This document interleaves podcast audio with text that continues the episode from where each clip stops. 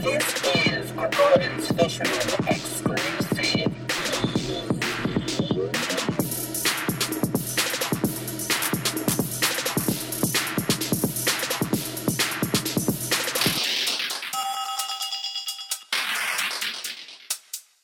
You want fat fish? I'm gonna give it to you tasty. Bread it up, fry it, and dip it in the gravy. You want fat fish? Yeah, you know you wanna try it. Dip it in the butter, make the fat count higher. Higher, higher, higher.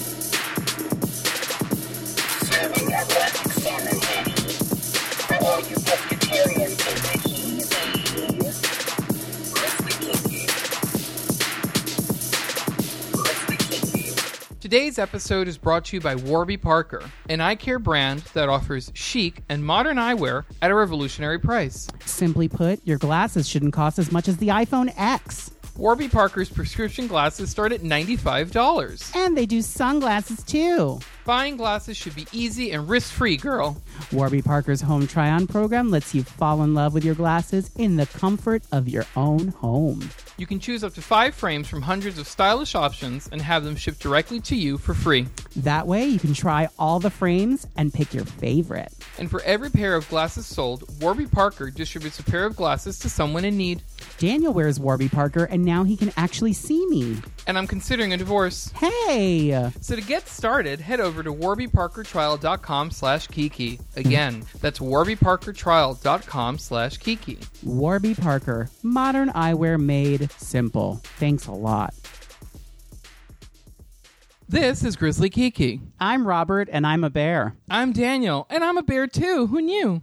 And we're here with Big Dipper. Hi! Hi. Um, us being both being bears will come into whatever later because we've been doing for June. We've been doing this Pride series where we talk about gay shit, and part of our Sorry, you experiences. normally on Grizzly Kiki don't talk about gay shit. No, it's it's a. I, I see. This is the the the, on, the time you were on was the only time we'd done gay shit on the podcast because normally it's a very conservative right wing financial advice podcast. We just Yes. don't want people I- to find it. I So- forgot about that. You Yeah. know, with, with conservative financial advisor Charlene Incarnate. Oh my Yes. god! Yes. Oh, Charlene. You didn't get all of her, uh, all of her advice on your port, like your stock portfolio. I don't even my know the words. I don't even know the words. business Just know words. trends. I love that. That is her. Business trend. Like, I love Charlene. She's just like the best in the world. Yeah, How are she's incredible. How are you doing? Me? yeah, you. Um, I'm good.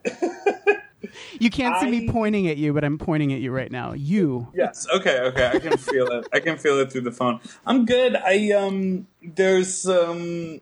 I have a lot going on, and it's my own doing. um. And uh. I you do you know that term? No chill. Yes. I feel like that's about me.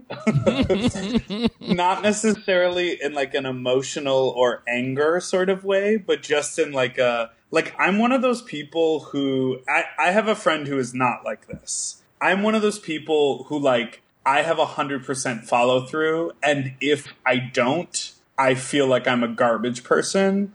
And I have a good friend of mine who like has 15% follow through. Like, you know, they just like love to be like, oh my God, we should do that. We should do this. Let's talk about this. And every time I'm around them, I'm like, well, are we doing any of those things? And the answer is always no. But for me, the answer is always yes. So when I'm like, Oh, I'm going to put out an album. That means I will. Oh, I'm going to mm-hmm. start a podcast. That means I will. Oh, I want to move to LA and be a producer. So now I'm doing that. Like mm-hmm. All of those things that I set out to do, I don't understand how to do them one at a time. And I don't understand how to be like, I want to do them, but maybe now is not the right time. So I just like load it all on top of one another and it doesn't stop.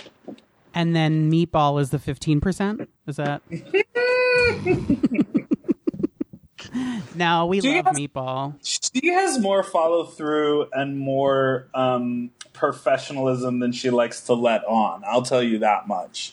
Because that bitch likes to think that she's a mess, but she works pretty hard. It comes through on the podcast. Like as as little as she wants it to come through, it comes through. She said to me today, um, we had to record something, and she said to me today, she was like, um, I think we'll do it this way next time because I'm ready to start working, so I can prep that for you. And I was like, oh my God, thank you. Because I normally do all of the prep work for the podcast, Mm, all of it. that sounds familiar. Yeah. Oh. Not for me. I'm the lazy one. I'm 15%. I prepare the outlines, the text, the images, and Robert just does that computer stuff, like making the audio come out a certain way. You know, See, and that's the Um, type of shit I don't know how to do. I tried it once, and it took me five hours to edit an episode because we were in a fight.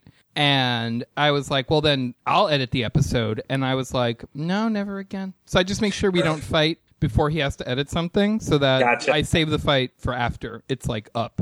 You know? Gotcha. So yeah, it's a it's a whole um uh technique I have.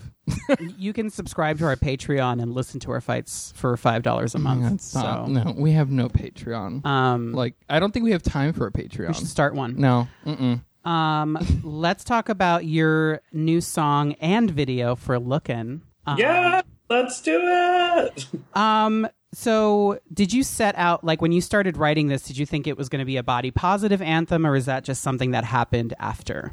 It's just something that happened after. So the the writing of the song is actually very funny. Um, I got together with the producer, and he was like, "What kind of song do you want to be doing?" And I it just popped into my head, but I was like, "Do you remember Jock Jams?" And he was like, "Uh huh." And I was oh like, my god. I was like, I think something in that realm. And so when we initially started, this song was like a lot crazier. Like it had all these like sirens in it and it had all this like wild like it had crazier sounds in it.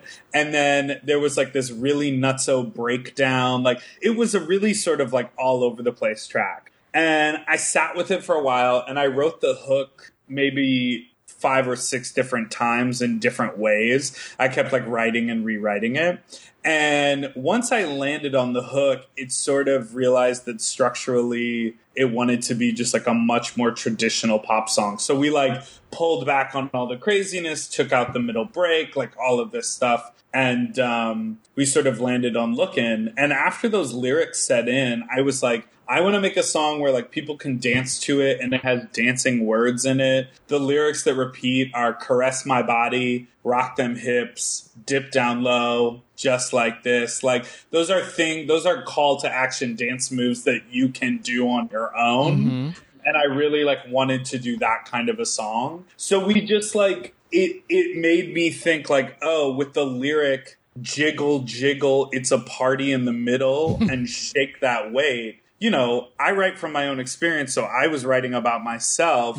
But then I was like, oh shit, what would be cool is if we had a bunch of fat dudes dancing because that fits into the lyric. And then pretty much right after that, I was like, car wash. It's got to be a car wash. And uh, we wrote this song, honestly, wrote this song over two years ago. And. I just knew, like, we kept going back and forth on what the actual hook was, but some of those key lyrics have been around for over two years. The idea of I got you looking, I'll give you something to see, like, that's been around for two years. And pretty, pretty much after those lyrics locked in, I was like, it's got to be a car wash. And we were like moving the date. The video had three different directors, all people I've worked with before, all people I trust. But it was like a logistic thing where it was mm-hmm. like, if we can shoot it in October, so and so will direct it. Oh no, we have to move the date because I have no money. So let's shoot it in January. Oh, you can't do it. This other person will direct it. And like, we eventually got to do it with my best friend Tobin, who came in from New York. And we shot the video February 3rd of this year. And then I've been like sitting on it and working on the edit and trying to get the single ready. And then it all came out on June 14th. That's crazy. I know, like that's what I mean about I have no chill. Like, like the fact that like Meatball always yells at me because he's like, "Just put your shit out," and I'm like, "It's not ready. It needs to look legitimate and it mm-hmm. needs to sound perfect." And I, I need to, you know, a friend of mine just said to me on the phone today. He was like, "I think your quality is a detriment to you as an indie artist because people think." you're more connected, more supported, and have more money than you actually do. Because, like, I did that video on a credit card that I started to do that video and then like now I'm just paying it off. Wow. There was no fundraising, there was no corporate sponsorship, there was no nothing. I was just like, this is gonna happen, so I'm gonna bite the bullet and just like live that American dream and accrue some motherfucking credit card debt. Mm-hmm. You know, and it's like if you can't invest in yourself, who the hell are you gonna invest in? Yeah. Well, I think also it's like your the stuff you put out always does feel so polished and like not just polished but like cohesive. Like you listen like you know, looking for example, it's just like you don't want anything Well, wait. else. Let's go back in time What? because you showed us a cut of Vibin Oh my when god, we I interviewed forgot you, about and that. then we didn't see the final version For for, I don't know how long it was, but it was like a little while. And It was probably like three months. yeah, it was a while. and We shot that. go ahead. We shot that video in August of 2014, and it came out in June of 2015. It it took about nine months. Basically, it was done by like February or March, but we knew it wanted to come out in the summer, mm-hmm. so we sat on it, and that was that was a big thing because I was like, I I can't, especially now. Think about what is on the internet yeah, everything. Mm-hmm. And there's so much trash on the internet. And if you're not making some sort of statement, there's no point in what you're doing now uh, because we live in a time where people are like actually awake to the fact that there's so much trash happening in the world and there's so much like oppression and so many types of people being taken advantage by the, these larger powers that if you're just making frivolous garbage, it doesn't really land unless you're super, super famous. There was a time when like escapism and all of those ideas were really, really lovely because we just want to party and have a good time. I don't really sort of see the idea of of that as a message as being anything um, as being that worthwhile. You know, like my song for LaCroix Boy is a total joke and a total sort of just like indulgence, mm-hmm. and that's fine and it is worthwhile. But like my album as a body of work is, you know, unabashedly queer, is about celebrating my identity and all of like my queer community identity, about putting myself out there in the world and um, not being afraid of who I am and and being sort of proud of who I am and flaunting it. And so for me, like for me, in order to cut through all of the trash that's on the internet, you have to be strategic and you have to release at the right time and you have to have quality product to do so. And so that to me is important and you can't be impatient. You have to, especially as an indie artist, I don't have a hundred thousand dollars to spend on billboards and Instagram ads and like product placement and like doing a deal with um, you know, whatever Pepsi so that my song plays in the background of a TV commercial. Mm-hmm. Like record labels have that kind of money and that's how we all know whatever song that we're like, why the fuck do we know this song? I don't even care about this artist. Mm-hmm. It's because someone has put it in our face. Yeah. And as an indie artist, I'm in a position where I have to do the work to cut through that without any sort of help. Mm-hmm. And that's why I'm so grateful for like the community and for people sharing the video. It's like the video came out, I guess, two weeks ago, and it already has 60,000 views on YouTube. Wow. And it's been shared a bunch, and the response has been really positive, And I feel really proud about that video. But, you know, a mainstream artist puts a video out, and within an hour, it has 20 million views. Mm-hmm. There's like, there's just a different access point. Mm-hmm. Well, there's there's almost something more. Well, there is something more special about doing what you do as an indie artist. Is that, like you said, you know, they like you'll hear I don't know the, the new Ariana Grande song, right? First thing in Yes. my head in like a Pepsi commercial, and so you're like, oh, what is that? So it's like, oh, let me Google this, right? So it's like you weren't even looking for it necessarily. You it was kind of like put in your head. delivered to you. Yeah. Yeah, exactly. so it's like, hey, oh, this sounds catchy, but like with you, you have to like want, you have to like basically be a Big Dipper fan and be into what it is that you do, and then support it. So it, it there's much more of a um, active engagement you know, in terms of like social media and listening and purchasing, to me, I think that that's kind of more meaningful in terms of a like a fan base in a way. Even though you know it, it's not like you said, it's it's not big like um like like these corporate things, but like your fans are seeking you out for a very specific reason. Right. And I think with the new video, like with the um the visual, a lot of people are sharing it because the the majority of the comments I'm getting is like, "Oh, I feel represented. I feel seen. I'm mm-hmm. sharing this because I like to dance around in my swimsuit or in my underwear at my house, and now some people are doing it uh, on YouTube, so I can mm-hmm. share it. You know, and that's Yeah. a really cool thing, and that also allows more people to discover my music. Mm-hmm. I'm curious, who do you see as your contemporaries? Because I feel like we always look at what the other person is doing, and that's how we compare how our work ethic should be and all of that stuff. At least that's sort of what we do. Um, and I was just wondering, who do you look at as like your contemporary in terms of indie music? Well, I look. I know this is not necessarily like the best thing to do, Right. But I look up a little bit because I look for people who I want to sort of. I want to. I want to um, mirror the steps that they've taken in their career, Right. and not in a strategic way where I'm like, this person played at this venue, so I want to play there, and then I want to sign this kind of a deal or do whatever. But I've been, you know, I've been a big fan of Lizzo for a while. Uh, And I think, you know, she's lovely and amazing. And she's been making music for a long time. Mm-hmm. And I discovered her when she had a song called Batches and Cookies. She was living in Minneapolis at the time.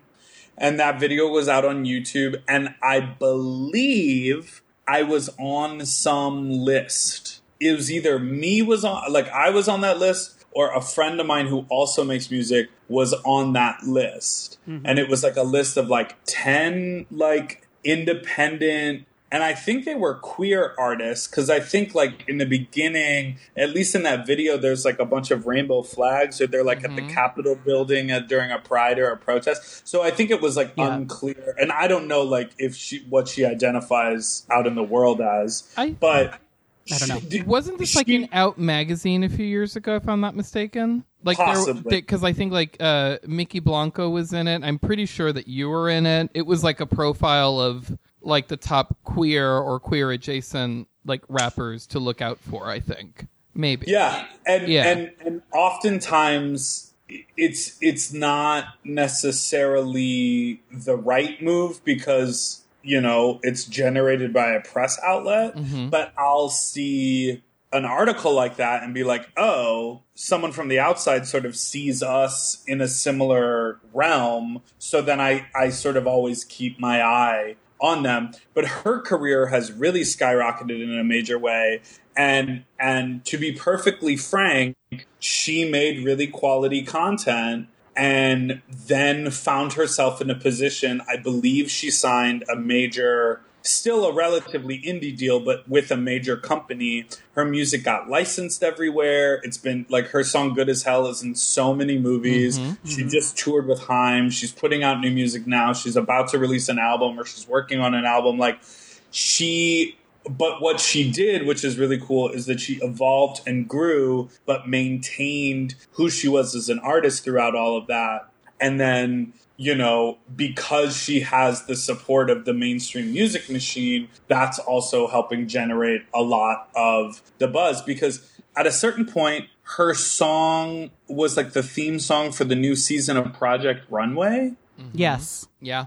And there were ads everywhere for that. And she was in the ads singing her song. And it was essentially a commercial for her music. Mm-hmm. Mm-hmm. Do you know what i mean? And then she was a judge on drag race. And like those are not things you sit at home as an indie artist and get an email about. Those are things like when you have an agent management and you're co-signed by a larger company do those big companies like viacom sort of turn around and say oh like you know, no one is going to send me an email and be like, I want Lookin to be the new advertisement for this car because the car has sleek design and we think I got you looking, I got you shookin would be an amazing ad for the car. Right. But if I were to be signed by a company, they would then circulate the music and then maybe a car company would look at it. But it's incredibly challenging as an indie artist to sort of take any of those steps further, which to me is the exact, I mean, it's like, it's a total equivalency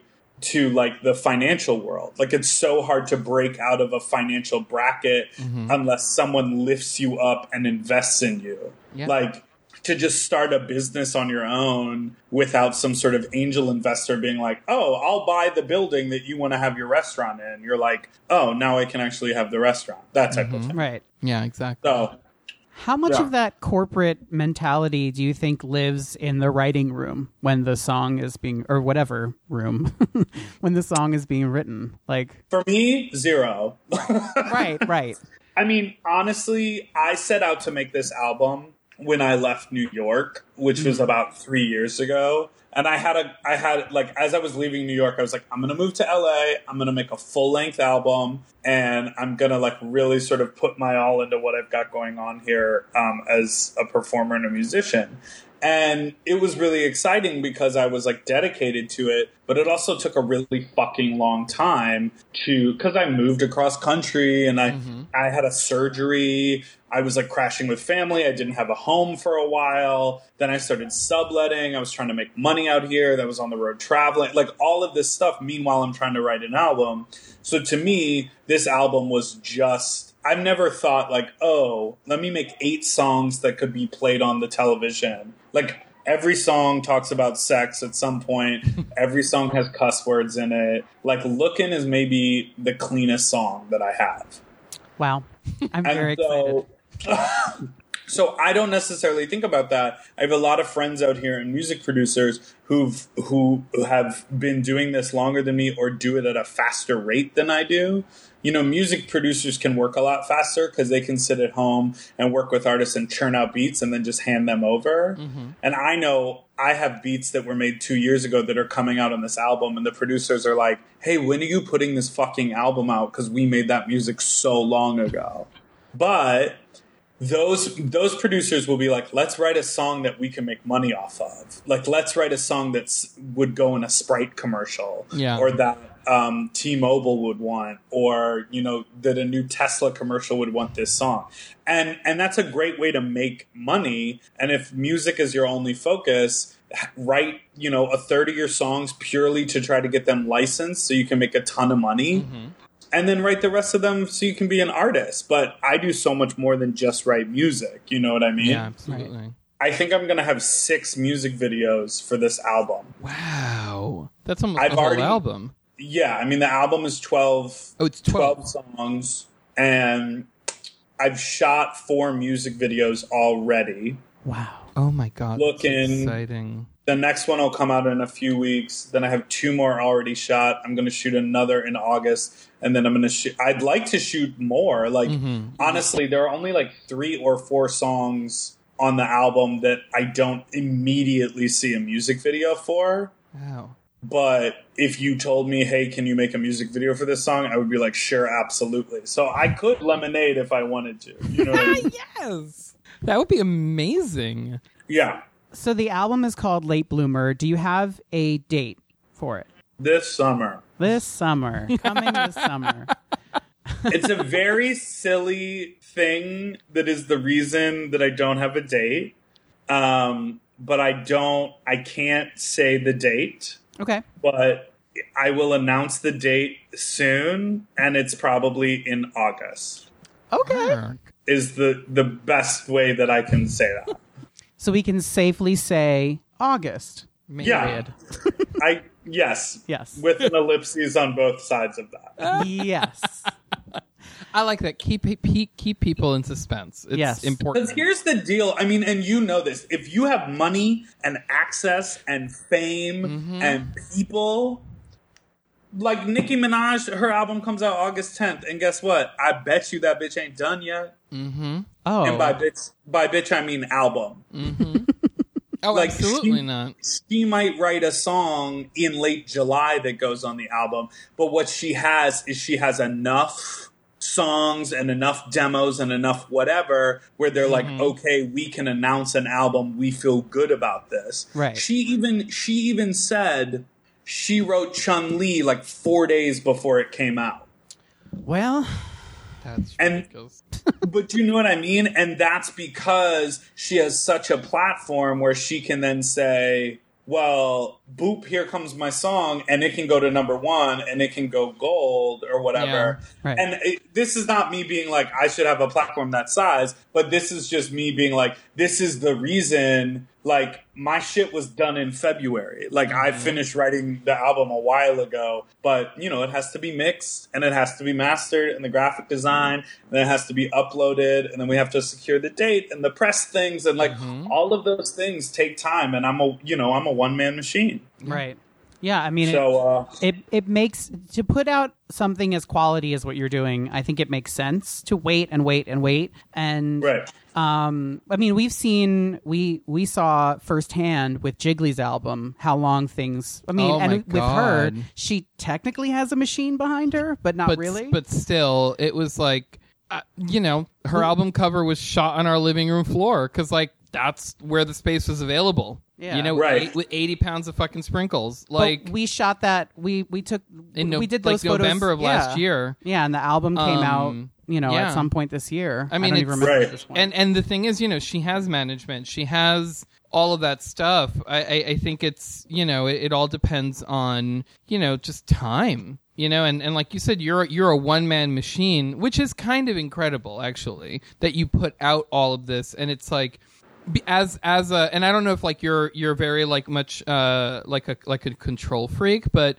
as a control freak, I really appreciate that because you can have your hand in everything. Like it it's going to be what you want it to be or what you don't want it to be because everything is is going through you. And I feel like a lot of people let the machine kind of run away with these like babies that they've written, you know, and it might not always come out the way that they envisioned it because somebody else is like, no, this would be better for marketing. This is better commercially. You know, no, this is for the Sprite commercial. You have to change it. But you're not sacrificing any of that. You know, you're putting Right. it out and it's like exactly how you want it to be, no matter how long it takes.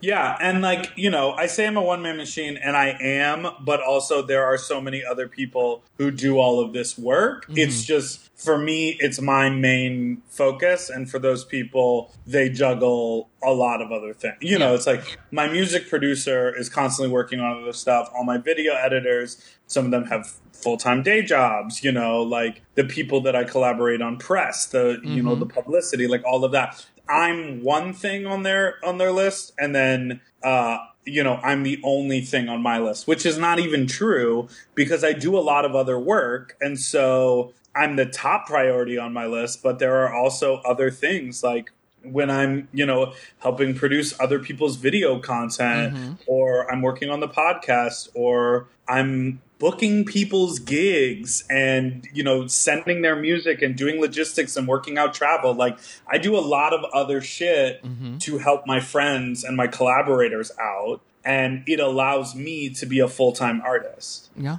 yeah that's You're building Yeah. you're building what sounds like an empire really. yeah yeah uh, It's you know amazing. in in theory all of that is true but then i'm still like girl i'm trying to pay this rent Yeah, well, I mean, you know, you're putting it out there, and it'll it will come back. yeah You know, I mean, you're you're releasing this album on your your own label, Jelly Records, and who knows if um you know if Jelly Records is going to turn into something where you are booking and managing and producing all sorts of people. You know, you never know.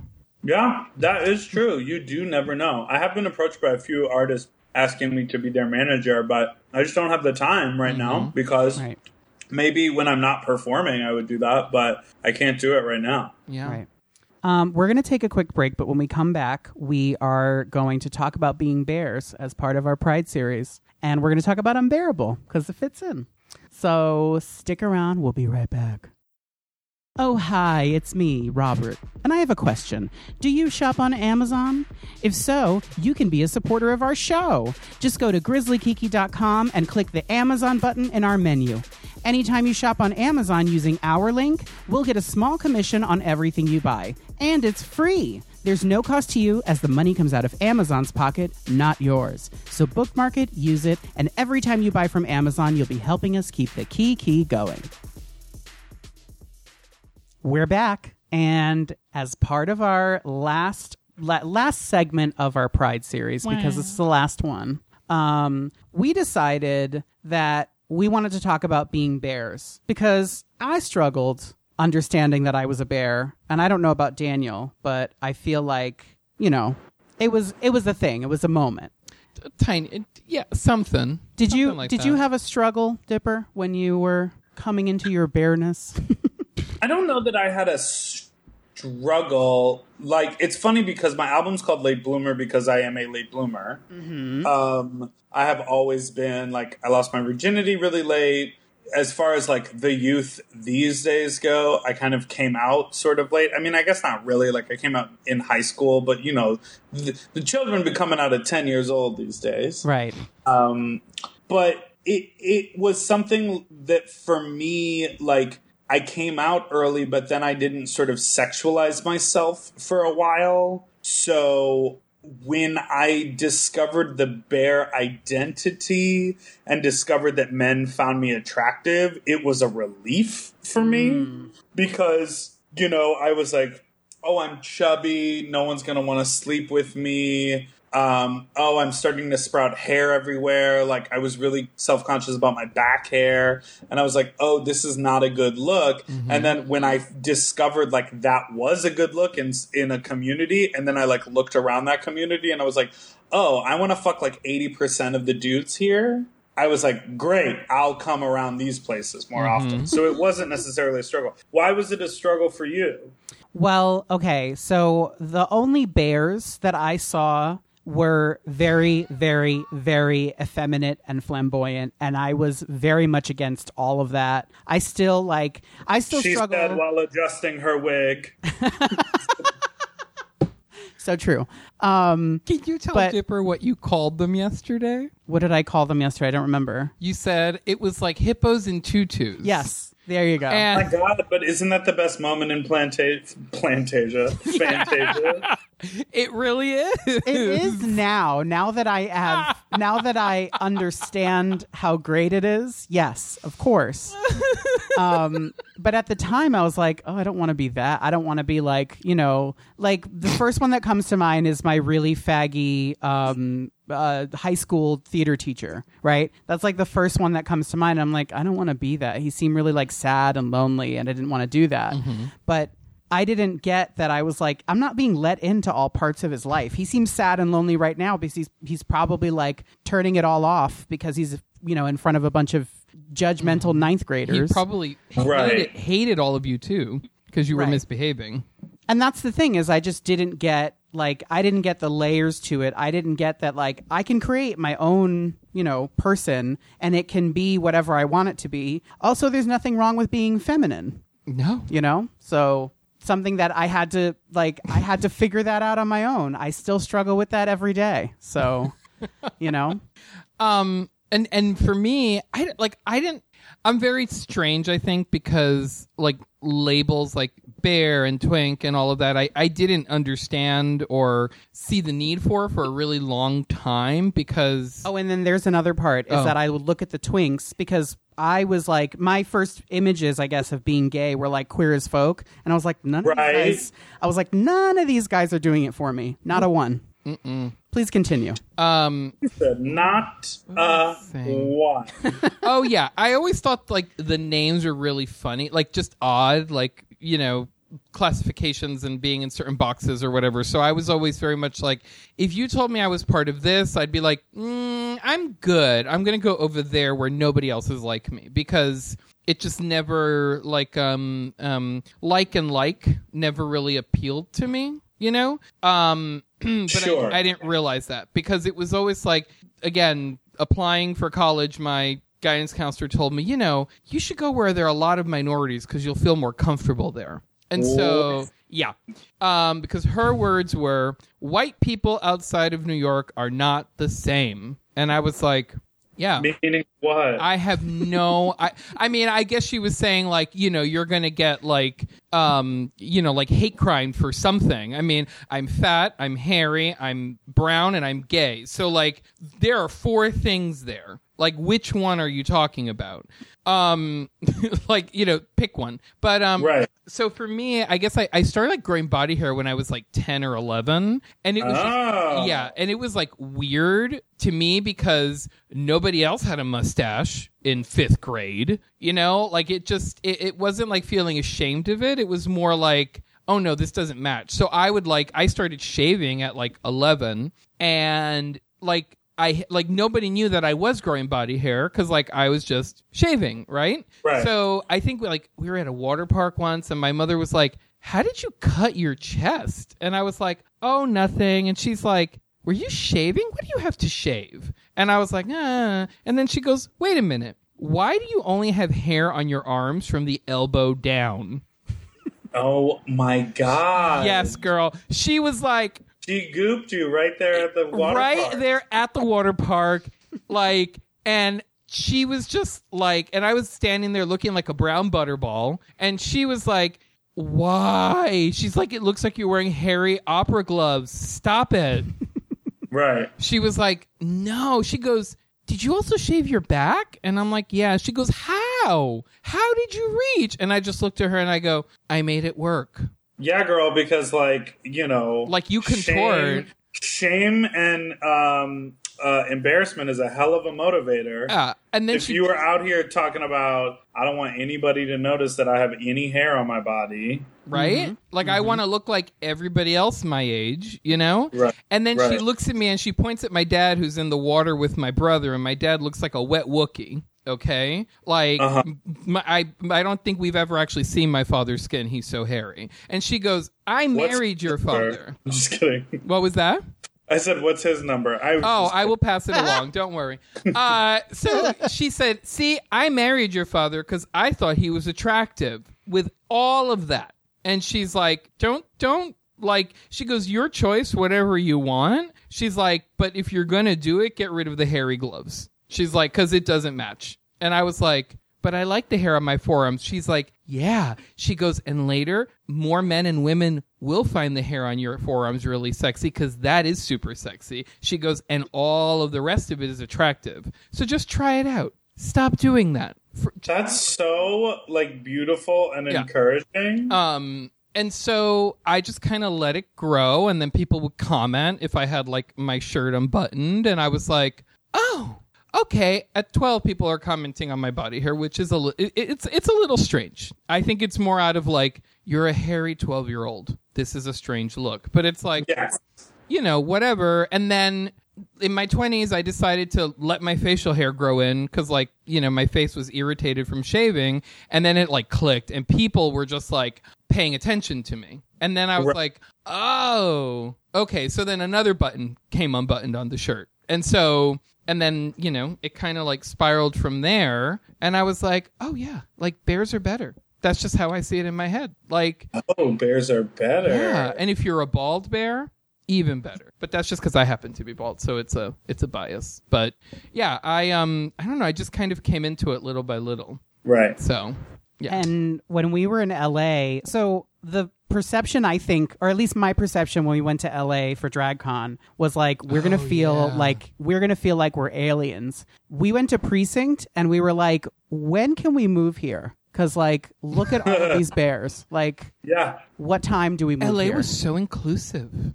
It it is really surprising because when I came out here, I was like, "Girl, I'm gonna start hiking, drink these juices, like get my little thing together," you know. And and that isn't not the case, but at the same moment, like there's every kind of person here. You know what I mean? And it was really. um it was really like fun and exciting to to to come here and find such a huge bear community here and like a queer bear community like queer creative artistic, expressive, like not sort of like bogged down. And and and and that like bogged down by masculinity moment that exists, girl. There's Las Vegas, there's Palm Springs, like there are all of those places around. But in LA, like a lot of these people are like very lovely and very, you know, open. Mm-hmm. And that's something that like sometimes you don't find in the bear community. Oh yeah. Yeah. I mean, my experience with like you know the when I started going to I forget what it's called, but it was like I think in Bear City they call it Ramrod. I forget what the name of that bar is. It's the one that's like practically in the ocean um, on Christopher Street. oh, in New York, uh, Rock Bar. Rock Bar, thank you. Um, it had a completely different name the first time I went there, but I just remember being like in a sea of shirtless, very hairy men who were all like, you know, grrr, like, you know, they were very More cl- clinging, more their- than girl. more gur than girl, exactly.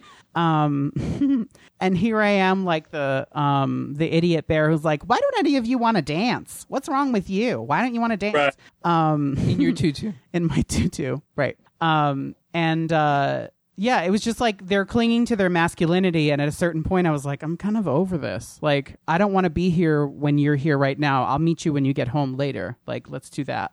It's a really hard thing to justify that like that interest and that want to have a sexual experience with like a hyper masculine um sort of like epitome of of like manhood you mm-hmm. know what i mean? Like that idea of like you know we have all those fantasies these like the coach or the scoutmaster even like the stepdad fantasy where you're mm-hmm. like you know you're the construction worker coming home from a day and then it's just like oh i'm gonna suck your dick because you're such a man. Like it it's hard to justify wanting all of that and then also like like mix that with like a queer personality because you're like no i want someone who i connect with i want someone who i can actually be with and there, there's so much in the community where people just sort of cling to those masculine stereotypes in order to get dick mm-hmm. and you know the amount of times in random hookups where like the entire conversation and vibe changes once you've both finished you know Yeah. like Yeah. everyone shot their load and then they're laying there and it's like oh what do you do for fun? Oh which drag queen on drag race are you interested in? Or like what kind of mu- you know like all of that stuff. Um so yeah i mean it's one of those things where that's like this like weird inequity that we have to to to wrestle with because like we give too many allowances. I, I do it all the time. I give allowances to people because I want to sleep with them and then I try to like write them off later. And Right. I'm like I'm like, oh well, that was like a good fuck, but like I don't agree with the fact that like while we were messaging on Growlr, you were like, You're not feminine, are you? And I was like, We're three quarters of the way to my mouth around your dick, so like I'm gonna be like uh, I'll just sort of like ignore the question or I'll be like, uh, no. Do you know what I mean? Just so I'm like, what's your address? I'm not going to marry this person. Right. But that's like that's like a that's a thing where it's like we should actually be. I was just stalking your Facebook page and I just saw uh, you posted uh, like true love is binge watching The Office and stoning a dress Oh together. God, Yes. Oh and I'm like, God. If that's not the truth, you know what I mean? Like, like you, you guys are both passionate about being drag queens. You're both passionate about the podcast. You're both passionate about. You have these shared interests and this share shared queer experience. You know what I mean? And and that's way more special than like looking at a dude in a harness talking about woof. absolutely. But you also, you know, but it's also hard because it's like you can't ignore the fact that if someone is putting themselves out and they hit, they strike a chord with you, you know what I mean? And you're like, oh my God, that's hot. I want to have sex with that. Yeah. Like you also can't be mad at your body. Yeah, Right. because I mean, it's you know there it- there's an attraction thing. It's just it's Right. all chemical and and you know part of who you are at the end of the day. It's just you know it's not everything about you, which is what I think people sometimes don't know how to make that distinction. That you can have both. Yeah. Um, you, you and Meatball explore this a lot on your podcast, Unbearable. Um, how did this opportunity come up for both of you? Um, I met Meatball at a show um, backstage at Precinct, and I told him this to his face, so he knows this. But I thought he was like in his mid thirties. Um, I thought he was much closer to my age uh, because we had this like really sort of like contained lovely conversation about nightlife and being a performer and being an artist and like you know like Meatball went to theater school and he's like written TV show like he has like a lot of other experiences to drag. And so we had this like really sort of lovely conversation and I was like oh this is a person I want to like interact with a bit more. And um I later found out like he was wicked drunk and you know he loves to get wasted at parties but I didn't know he was drunk and he's like a total mess and I am not. And it was so funny because my initial experience was like none of it was real.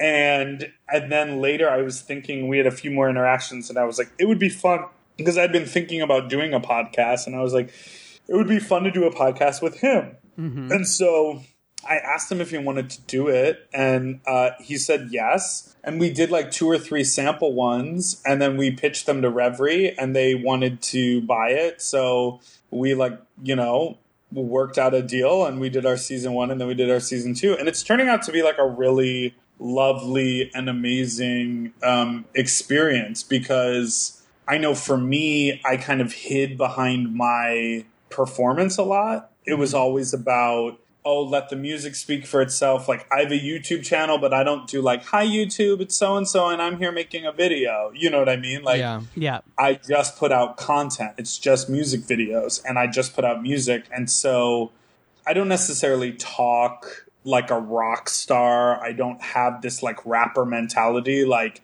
I really like to work. I'm really thoughtful. I get really introspective. I like to have deep conversations. And those are all things that don't necessarily line up with the idea of like a music artist. And Right. so the podcast was this like great place where we could explore all of that. And I was so grateful that we got the opportunity to do it. How do you go about choosing your guests? Um, it's a mix. Like it's kind of like f- friends and people we know. Um, but you know, only if they have a connection to the bear community or a relatable point of entry. Do you know what I mean? Like, Yeah. uh, like Nicole Byer was just on the show, Oh, and she's someone who one. we like. We love her work, and she talks about being fat, and she talks about sex, and she talks about dating, and we were like, "Great, we have a lot to discuss here." You know what I mean? Yeah. so so it's a, it it's it's that and then also like as as we grow we are trying to get like more well-known people in the room um who wouldn't typically have these conversations um you know like we like to get people in the room and be like tell us a sex story and they're like whoa i don't ever do this you know what i mean so that to me is like um yeah that to me is uh the the sort of way that we go about doing that You guys have a really interesting, well, not, it's not even interesting. It's like incredibly impressed. Like one of the things I loved about Unbearable when I first started listening is the interview style that you guys Yeah. use, where it's just like really relaxed. It's just like a, a really good conversation. It just flows. And I was just wondering who inspires you guys. Like, who do you guys look to for inspiration with your interviews? we've never actually really talked about it um and i think for like the first couple in season one i you know I, so I, I i will i will gladly take all the credit. Before our shows i write out a script. I write out an outline. I write out our intros. I write out our little you know i write like what we're going to talk about bullet points for our catch up or whatever. And then i i write out all the questions. Um, and meatball will text me and be like make sure we ask nicole about wigs or whatever and then i'll like add that to the list. But i like to do a lot of research and i like to order the questions in a way where it feels like they flow really nicely. Um, and then honestly, part of the reason that I think Meatball and I like the idea of a podcast made sense together is that like we have this weird like two-hander improv mentality and we're not making anything up and we're not being fake but the way that we flow off of each other he can sort of see where i'm going. I understand where his jokes are going to come um, and like we understand how to be shady towards one another but it moves things along. And and we basically built the rapport over season one and then when we started season two we were like um, i haven't talked to you in three months because we were both like working a bunch and doing other things and we were like let's have breakfast before the first episode so we like went out to breakfast to like get back in the rhythm Yeah. That's really sweet because you can you can feel I mean you you have a conversation about trying to get to know each other a little better on the first episode of the first season. And Right. it's just interesting how it all just works. Like it just It's sits seamless. together and it works. Yeah. Well, thank you. I uh, I really appreciate you guys saying that because like the podcast is something that to me we worked really hard to make happen and we work hard at it when we do it, but we also block record them. So we'll record for like 3 weeks and then the the Reverie will decide when they're going to come out. And so we recorded everything in like April, and now I get like 12 weeks of re listening to all of the episodes as they come out every Friday. And it's this like really fun thing where we get to like contribute content into the world that I feel really, really good about. And it's not fleeting. You know, it like it lasts for a period of time and people can go back and like listen to old episodes. So I definitely want to keep doing it. And um and I love that it can like grow and change and become other things. Yeah, we hope you keep doing it because we love the rapport that you and, and Meatball Yeah. have, and it's just it's so much fun. I also don't know what I would do without snack time every week. Snack time, I love snack time, but honestly, Ugh. do you ever get to the point like when I'm when like I never get bored eating like ever. I'm always like, yes, food, how great! I'm excited for more food. Let's keep this food thing going. But what I will say is that like as we like towards the end of season of of recording season two, I was like. What other food is there? Like, it honestly got to a point where I was like, I don't know what else we can bring in for snack time, which is crazy talk but it just means like on the days we record i go out into the world and i'm like what should i get what should i get what should i get and i start to freak out so i think i need to plan a little better Yeah, because you have to find something. I mean, I'm like, you probably like a particular like range of snacks. So like, sure and i like Yeah. it to relate to the guests like mm-hmm. on nicole byers show because that was just happened on friday we brought a cake in because she hosts nailed it on netflix which is mm-hmm. about cakes you know what i mean so we try our hardest to like have things line up like that so That makes sense. Ah, it's so good. Um, well, thank you so much for doing this with us. We we appreciate it so much. We would love to Of have you. Of course, it's so nice to talk to you. I'm literally wearing a Bushwig shirt right now. Oh, the like old. Bushwig, the white one, the old, um, you know, the white one with the drawing on it and the high heels says Bushwig. down there. Yes. Yes. And I'm remembering when we, after I performed there, we like interviewed out next to the tent. And it was raining, and you were Uh-huh. eating It was. you were eating gummy worms. Mm-hmm. I was eating gummy worms, yes, and and I did part of my show in heels Mm-hmm. to celebrate the Bushwig uh, mentality. Mm-hmm. That was fun. That was a fun performance. Oh my god! Like the year it rained. Jesus Yeah, Christ. yeah. Ooh. um, What's well, that queen's name who like performs in the subway and in Union Square with the devil horns? Oh, basically Queen naked? Amore. Yes. And Yes. she was out there giving shows for 14 hours. Yes, she was. Uh, She was on a stump. She was Yes. hugging a tree at one point. Lady Simon Yes. tied himself to a Oh my tree. god! Everybody thought she was going to get electrocuted. Yeah. Um, that God, was a right. girl. Is That was. she a- alive? I think. Yeah. Lady Simon? I think she's still Yeah. alive. She didn't. She Is didn't like- die that night. She faded away into the background. Wow.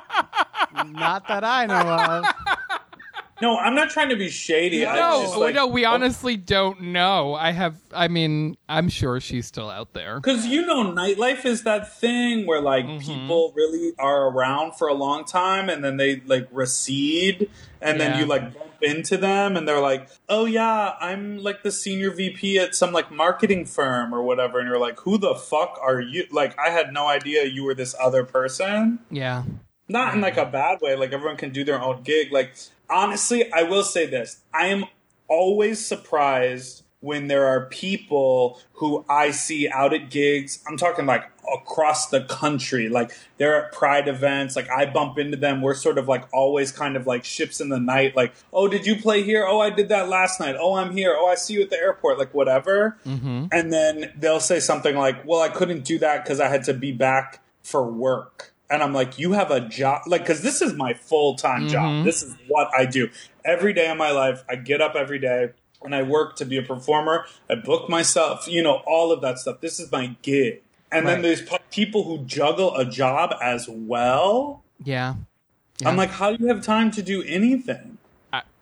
I don't. I mean, we just do the podcast and our full time jobs, and then occasionally we get in drag when we have something Yeah. to do. But I don't. I honestly don't know. Um, But you know what I mean? Like, yeah, like, no, absolutely. and then and then there's so much. I I always find it interesting also when there's so much sort of secrecy around it. Mm-hmm. When people are like, "Oh yeah," you know, they like don't want you to know that they have a full time job. I'm like, bitch, if I had a full time job, if I had like a real job, I would be like, yes. I mm-hmm. do this. This is my real ass job, and also on top of it, I give you shows at night. You know what I mean? Yeah. But like, you know, I always find it so fascinating. Yeah, I think sometimes they're like, you know, oh, I, you know, I, I have this other thing, and you know, because they don't. I, I feel like it's kind of not. It's not cool. You know, Right. Like it's not. It's not as sexy. You know, like I'm an accountant during the day, but I do drag at night. Like, you know, let's just talk about my drag. Accounting is just, you know, I guess that's true, but like if you're a good ass accountant, you better believe your drag outfits are like stunning because you make money. You don't have to go pay twenty five dollars for a couple yards of fabric and make a dress. Mm-hmm. if I were an accountant slash drag queen, you better believe I'd bring my like standing, like advertising my accounting business to every Right. gig and be like, Queens, I'll do your taxes. Just book. Well, wasn't that the tea? Like Bianca was like a costume designer or a draper or a mm-hmm. seamstress in a costume shop, so Yep. she was making actual money, and then she always looked good. Like from Jump, Yeah. she al- well not from Jump, but you know what I mean. Like she always yeah, looked good. always. Yeah, no, I mean, yeah, it's Yeah. stunning. Anyhow, mm, Amazing. I'm excited for Miscalculation to have her sitcom on ABC where she's Yes. an accountant by day and a drag queen by night. Stop it, Miscalculation. and then like and then she like forget you know the age old mrs doubtfire moment she like sits down at the accountant's desk forget that forget she's in full geesh like spins around and she's all mr feinsteld uh you're not getting as much kickback this year and they're like I mean, it writes itself clearly. Wow. clearly we need to be in the uh song development or the the, uh, the tv development game yes. yeah Um, well, before we let you go, can you just tell our listeners where they can follow you and plug anything you have coming up, please? Yes. Uh, um, my name is Big Dipper. You can find me at Big Dipper Jelly, J E L L Y. Uh, that's my Instagram and my Twitter. And um, I have my album coming out this summer. It's called Late Bloomer. So if you follow me, you'll get all the details on that. And if you have not yet watched the music video for my single Lookin', L O O K I N, no G, because we're cool. It's just looking. Um, go find that on YouTube, Big Dipper Lookin'. And if you're listening to this on our website, you can just scroll down. And Oh yes, come on, a scroll down. click on all the links. Click away. And shout out to all of your progressive politics happening in New York. Yes. I was I hope excited about everyone. that. Oh, was that I forget her today that name. everyone needed to vote? It was yesterday. Yeah. Yesterday. Um, but I and forget isn't there woman's another? name. Isn't there a primary on Thursday as well? Is there? No, Tuesday. They're always on Tuesday. They're always they're usually on Tuesdays. Yeah. I guess Yes, we'll find okay. out. Yeah. We'll have to look at the calendar. It's Yeah. one of those things. Um, That was well, incredible. yeah, that was that was fantastic, incredible news. All right, Well, thanks again. Thank you. And thank you. It's nice to talk to both of you, and It's I'll nice to speak talk to you to you again too. soon. Yeah. We'll be right back. Today's episode is brought to you by Quip, an innovative oral care brand that makes it easier than ever to maintain a healthy brushing routine. The simple secret to great oral health is good technique, consistent brushing, and regular upkeep. Do away with the myth that more power and features means a better clean by trying out their beautifully designed electric toothbrushes. They also take the guesswork out of replacing your toothbrush by delivering a new head and fresh batteries to you every three months. Shipping is free and you can cancel at any time. We use Quip and it's made us smile more because our teeth are actually clean. Quip is offering you, our listeners, $10 off your first refill by signing up at tryquip.com slash kiki. Again, that's tryquip.com slash kiki. Quip, oral care designed for a modern lifestyle. We're back. And before we get into our listener letters, um, I actually want to, well, we wanted to acknowledge an iTunes review that we, we received recently. Um, user Lamarge100 left a review titled Very Disappointed, and they wrote, Very sad you didn't cut the rape joke about Blair from Monistat. One of the main reasons I love this show is the socially con- conscious aspect of it. Totally not cool to make fun of that. And we just wanted to acknowledge this comment and, um, you know, we pride ourselves on making room for everyone, and we're disappointed in our lapse in judgment. And uh, when we make a mistake, we are grateful for the opportunity to learn and make better choices going forward. So we sincerely apologize, and we would like to thank Lamarge 100 for pointing this out and for keeping us honest. And, you know, we strive to do that going forward. We will be better. We Yes. promise. Um, so let's get into our listener questions. Yes. Um, so our first listener, well, message rather, comes from Brian. And Brian writes, Hey guys, I've been listening to your podcast since around the start of Drag Race Season 8. and it's really the best out there. It's obvious how much you love drag and appreciate all the queens on and off the show. And after a season of so much of the fans' garbage behavior, it's nice to have a spot to celebrate everybody. You always make me think, laugh, and question my own views. Your season, your season 10 episodes have been especially good. You two have had a really even hand when speaking about the Vixen and Aquaria and Eureka, and have worked hard to look at things from all perspectives. The reunion episode was special. Um, when y'all got into the dirty, dirty dirt of Ru, sorry, the dirty dirt of Ru Michelle in production, I was in my kitchen snapping and yassing. I have to agree that Ru's guru's self-help shtick is really too much for the show. I think she was really counting on the Vixen to agree and say, "You're right, Ru. You've changed my whole perspective," so she could use that as a marketing tool for her new book.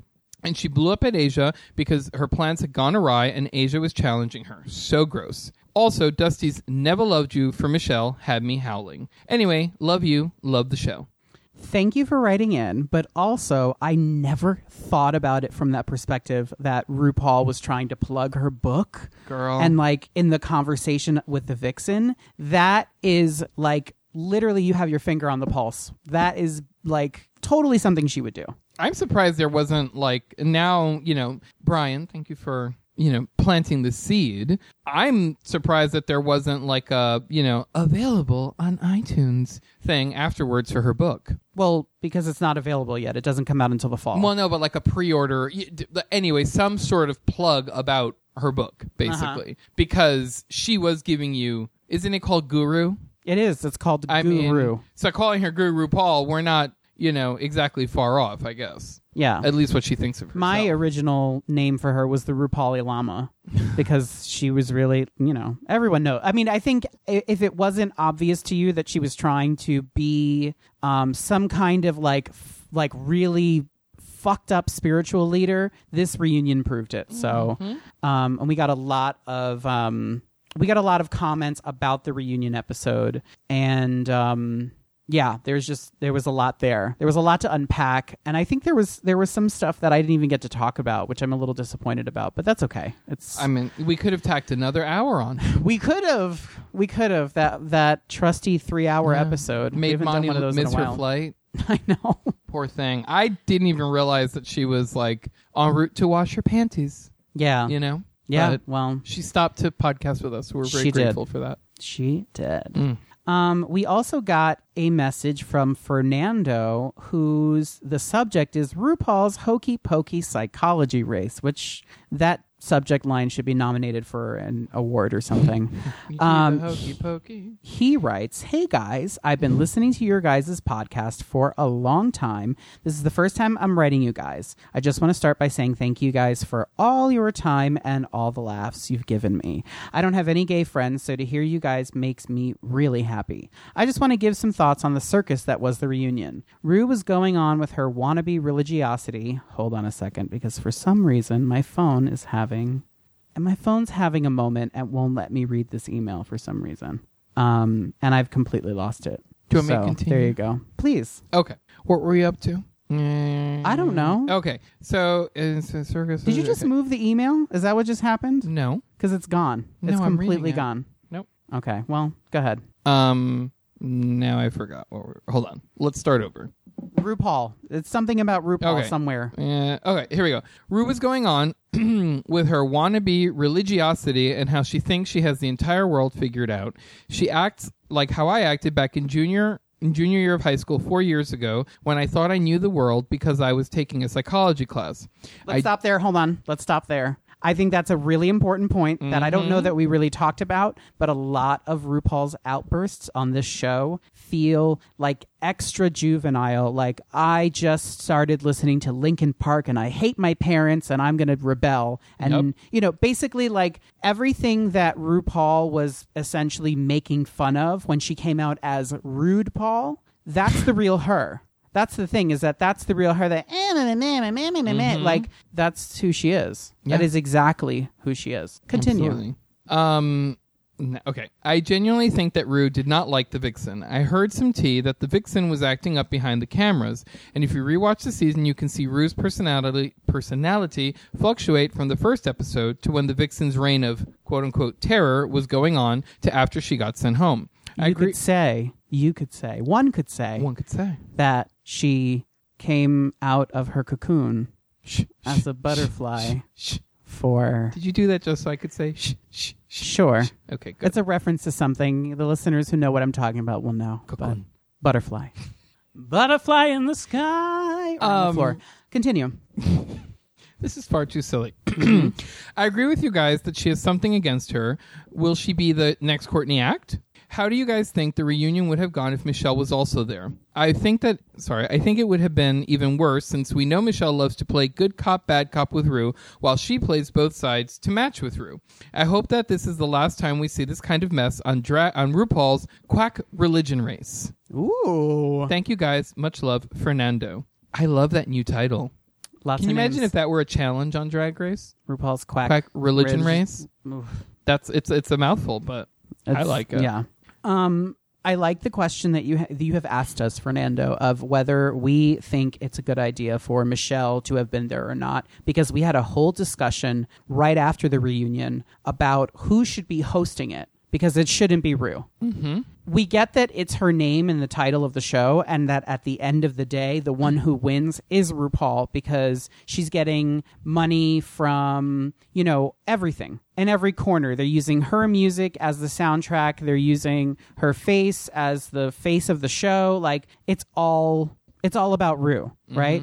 Um but she should not be hosting the reunion. That's like plain very plain and simple. Um It's a conflict of interest. and so we had a conversation about who should who should be hosting it. And the thing is is Michelle Visage is far too I don't know if she's actually as similar to RuPaul as she pretends to be, and they're they're just gave it away. Um, I, I think it's an act. I think mm-hmm. that she is. I think that she learned from being shut out by her supposed best friend while seasons one and two were filming, and was like, "This will never happen again. I'm going to make sure I'm there for season three and the rest of our lives because without RuPaul, Michelle doesn't have much of a career." No, And that's not sh- that's not being shady. That's simply a fact. it's just the truth. Right. And so I think she caught wind that the more she agrees with RuPaul, outside of being the mean judge on RuPaul's Drag Race, um, the more work she will get. And that's true. It's, you know, we've seen the you know her going from opening for the the drag race girls when they go on tour to doing her own stuff she was just doing um Uh, ireland's got, talent yeah. yeah so They sent her that far away though. yeah I just don't think there would be enough of a. Um, th- I don't think there would be enough um, objectivity coming from Michelle Visage no, for her to host not. it. It no, Michelle Visage shouldn't shouldn't host anything. Well, I mean, we've seen what happens when she hosts bots. It's like her one chance to sing a show tune. well, well. I wasn't going to go there, but anyway, we went there. I listen. Enough with that. Enough with my gaze. Like, find something else. Yeah. Well, um, who were- who else did we did we toss around about like hosting the reunion? Um, Ross, Carson. Um, Let's have a serious conversation about Ross hosting the reunion. I How do you think that would I go? think Ross would be great. I think he is. I I actually like. Uh, there are a lot of things that about Ross that kind of like um like get under my skin a little bit, but we Mm-hmm. don't- it just you know.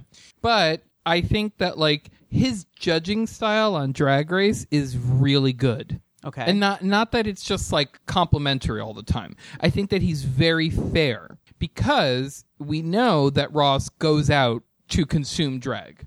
Like he loves going to like Toucans in Palm Springs and he goes to you know LA like where he lives to watch you know the queens perform on, mm, on Okay. m- more in Palm Springs than in LA but he does consume drag and he knows what's going on Right. you know so I think that he I mean, at, least I assume that he brings this to his judging because I don't think that I've ever found his judging to be to this or that. It's it's very um it, it all makes sense. Right. You know, it doesn't seem baseless when he's giving a negative critique and it doesn't seem like when he gives a positive critique like he's tripping over himself to like fawn over the girl. So I think that it's uh, it's very balanced and I think that you need somebody who's like that to host something like the reunion and moderate, not to life coach. I find it very interesting that you don't um that you don't see him fawning over these girls unnecessarily during his judging because I do.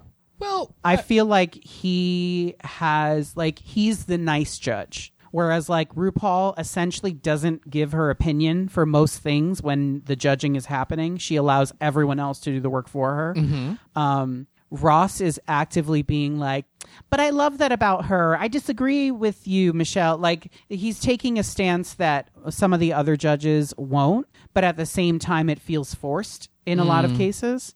Um, so, but my issue with him, all of that stuff aside, I do think that he wouldn't be a bad host No. for the reunion. My issue with Ross is he is constantly trying to get a joke in. And I don't trust that he would let that go for long enough to just be there as a moderator, like a conversation moderator, and allow everything to come up organically. Like he would be constantly trying to get a joke in. It would be the Bossy Rossy challenge, but as the reunion. My suggestion was Carson.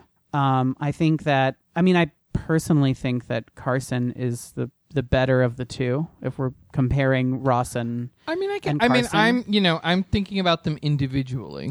right. I- So- and I see that. I just um I'm trying to be fair. I know you're trying to be fair. I really don't like Ross for a judge on this show. Mm. That's just that's the thing. I don't see why he needs to be here. Mm-hmm. And I, I don't see him as bringing anything to the table, whereas Carson at least knows about fashion. Like Ross knows about fashion because he follows it from, Mm-hmm. uh, like from a fan perspective. But with Carson, you're getting you're getting more than that. He's He has- fashion. he, it's fashion, but it's also like references from the perspective of someone who knows fashion, Mm-hmm. whose job it was to style straight men. Mm-hmm. I mean, it Eye. still is. That's kind. Well, he's still right, yeah. but I mean, like on television, like, exactly, it yeah. was like America was watching him transform all of these straight Mm-hmm. guys so that they could change their lives, and it was like it was a big moment for Yeah. him.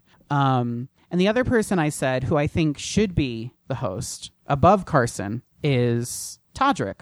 Oh, I disagree. Completely, completely, absolutely. Okay. He has. Well, you say why? Um, I think that Todrick is a no nonsense person. Mm-hmm. He sort of is who RuPaul was in the mid '90s, I guess. Mm-hmm. Um, he's still he is still um he's still uninhibited enough to give his actual opinion, not the opinion he's being paid to give, if that makes sense. So I would trust him to moderate a conversation between these girls more than I would RuPaul or Michelle. I mean, Um, yeah. I, also, I also, one last thing. I also think that they need to swap him out with Ross and make him a permanent judge, oh yeah. or add him in because it seems to me like they rotate. Well, I mean, okay, hold on. Yeah, go ahead. So I'll touch on the ju- on the swap out of the judge thing, even though that's not where we were headed. Yes. I I don't like this alternating judge thing. Okay. I think it is. It's not. I mean, again, it is. It's not like this is the Switch where you get points every week, right? And like they're accumulating. So, meh. but it's just if you're not there for one episode and then you're there for the one after it, and on and off and on and off, it's just like I think to be a judge properly, like a proper judge, uh-huh. like you need to be there every week. I like I think that they need to find somebody or two people who can be there for every like who are who can commit to an every episode type of thing so that you can see they can see the girls progress and judge with all of the information. So At least that's my opinion because I That's- don't think that the celebrity guest judges that they bring actually have any say.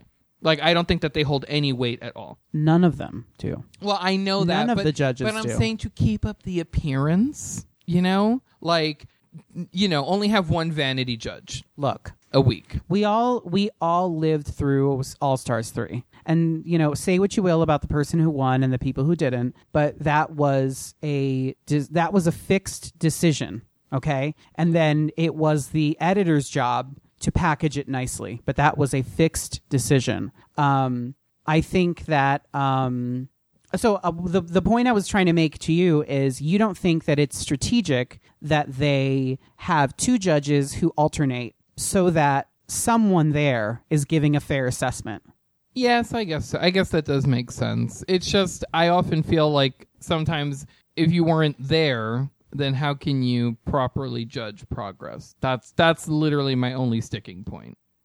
Like you, That's a good point. You know, you like there's a gap. Because they do bring up things like, you know, you've progressed, you've grown, blah blah blah blah blah. Yeah. And it's like you wouldn't know. You weren't here like half Well, I mean, you know, you like you saw a jump. You know, like it, it's like you know when you're walking up the stairs and you skip a step.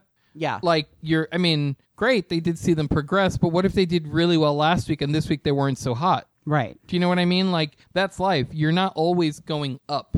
Yeah. You know, sometimes it's like uh, you know, peaks and valleys. So I also- that's just how I feel about it. I want to give a shout out to Anita1982 on Instagram who wrote in and uh, was asking what we thought of having a um, a person of color as a judge and pointing out that um, the whenever they have a person of color as a guest judge um, or as a yeah as a guest judge I said that right um, they usually live for the girls who are people of color because they see a little like they see representation in those girls. Um, and i think that that would bring an interesting element and that's where that's sort of where my thing about todrick comes from because like you know he's very hollywood so i don't know how uh, objective his opinion would be when it comes to people of color but at the end of the day he has proven himself. I think this pa- this last season one of the one of the bright spots of this past season is him showing that he is a multiple threat and that he is earning his keep when they have him come in and choreograph or help with um, with recording music or whatever like whatever whatever tasks they throw at him he does it. Yeah. so um, you know other than maybe being a contestant i think Oh, I would live. i mean could you imagine? I mean, he, he couldn't do his own makeup. I don't think, but i think he could learn she can walk. She can walk. she can walk She can walk. She has the wardrobe by now. Um, what would her name be Todrick Hall. yeah that's true She's related to Shaquita. Yes, they're part of the same family. I could see that though. Yeah. They carry themselves the same way. Yes. Like, can you imagine? there's a, a definite a definite um my god, what is that called? There's a, a definite um Sophistication. yes, sophistication, but like royalty. Like it's a A regal. regal. A regal you. carry, Yes. if you will. a regal carry for sure. Um, well, that brings us to the end of our episode. Thanks for sticking around. We're Grizzly Kiki on everything. That is Facebook, Twitter, and Instagram. So you can follow us there. Send your questions to grizzlykiki at gmail.com and maybe we'll read yours on the air. And don't forget to subscribe on iTunes. So until next time, si es polla, tiene que ser bueno. Bye.